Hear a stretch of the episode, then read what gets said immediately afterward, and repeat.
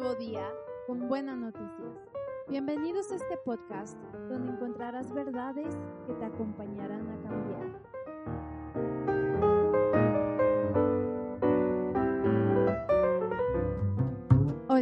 Quiero dar un aviso muy especial.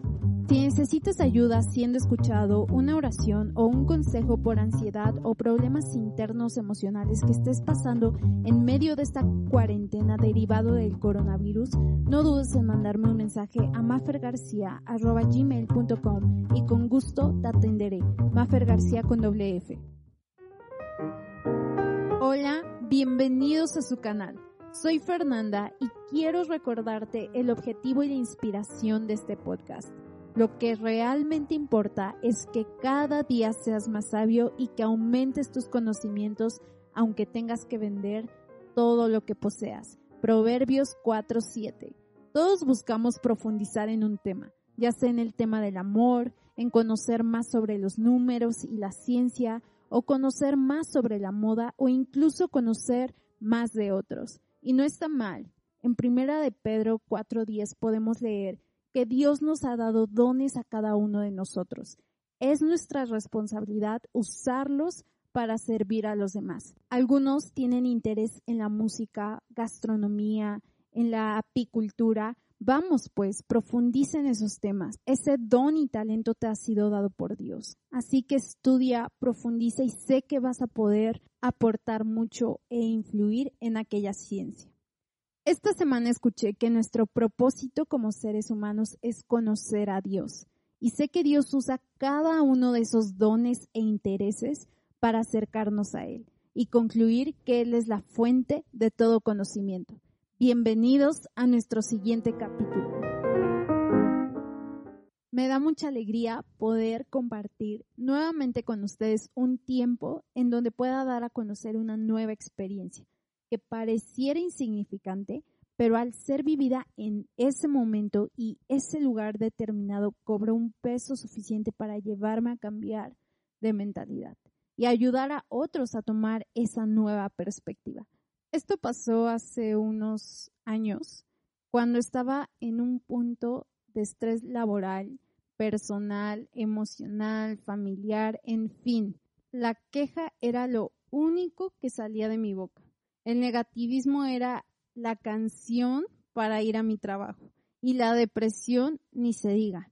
Me consumía por no encontrar salida a una situación, más bien a un problema dermatológico que tenía.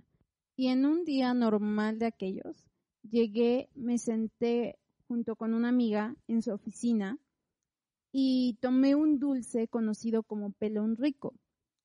Es importante que lo ubiques. Si no, eh, te lo describo. Es como un caramelo con sabor a tamarindo, el cual lo tienes que aplastar para que le salga el tamarindo en forma de cabello. Si no te acuerdas o no supiste cuál es con mi descripción, búscalo en internet. Dulce mexicano pelón rico. Justo cuando lo iba a aplastar para comérmelo, parece que el tiempo se detuvo frente a mí. Tuve la revelación de la vida, de verdad.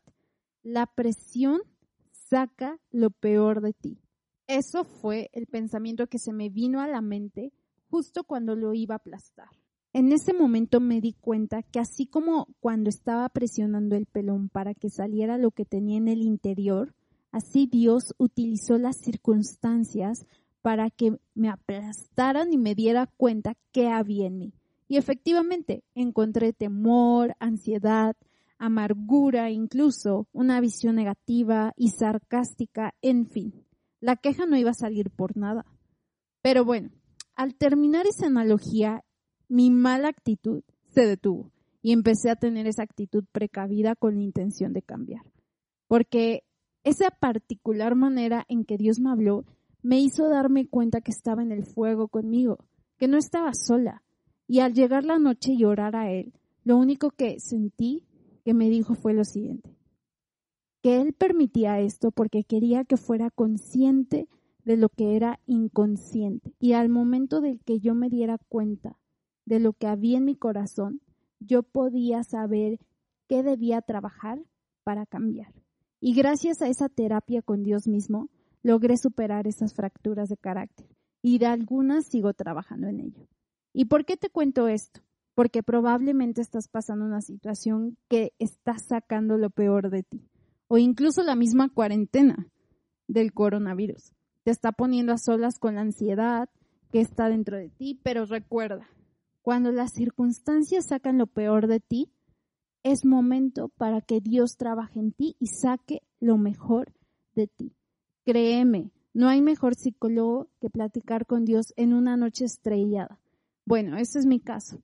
Encuentra el tuyo. Y te digo, lo mejor que puedes hacer es ser vulnerable, sincero, sincera, y poner muchísima atención en las grietas de carácter que van saliendo durante las pruebas o problemas o circunstancias que estés pasando.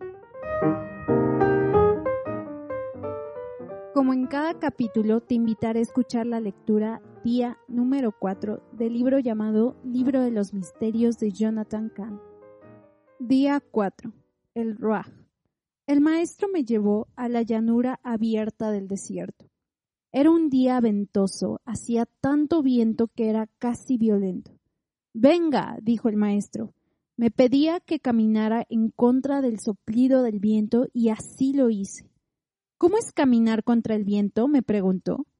Es una lucha, respondí yo. Entonces el maestro comenzó a decirme, en el lenguaje de la escritura, la palabra para viento es ruach, pero tiene otro significado. También significa el espíritu. En hebreo, el Espíritu Santo es el viento santo. ¿Y qué sucede si usted camina contra el viento? Crea resistencia, se hace más difícil caminar y uno se cansa, dije. De la misma manera, dijo él, cuando uno camina contra el espíritu, eso crea una resistencia en su vida. Todo lo que usted hace se vuelve más difícil y es necesaria más energía para hacer menos. Por lo tanto, cuando usted camina contra su espíritu, está luchando contra el viento y no puede caminar contra la dirección del viento sin cansarse y agotarse. ¿Y cuál es la dirección del viento?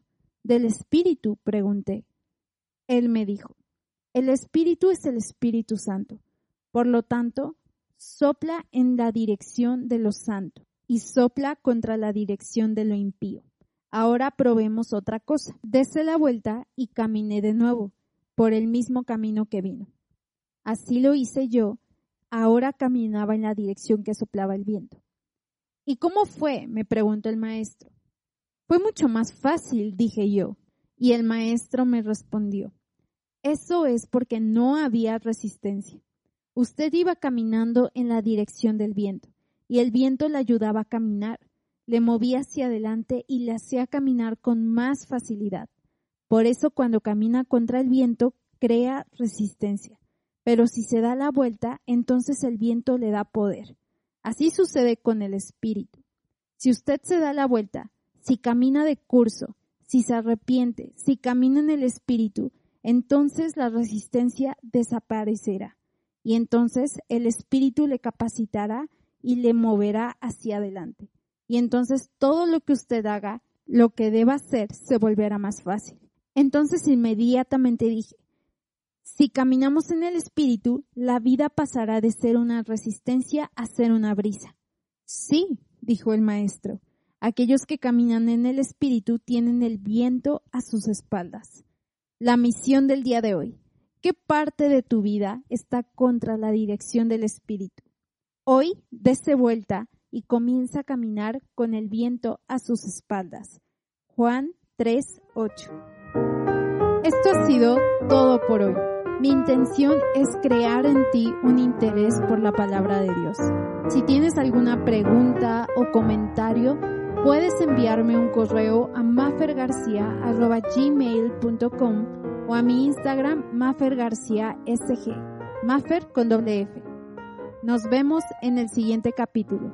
Conocerás la verdad y la verdad te hará libre.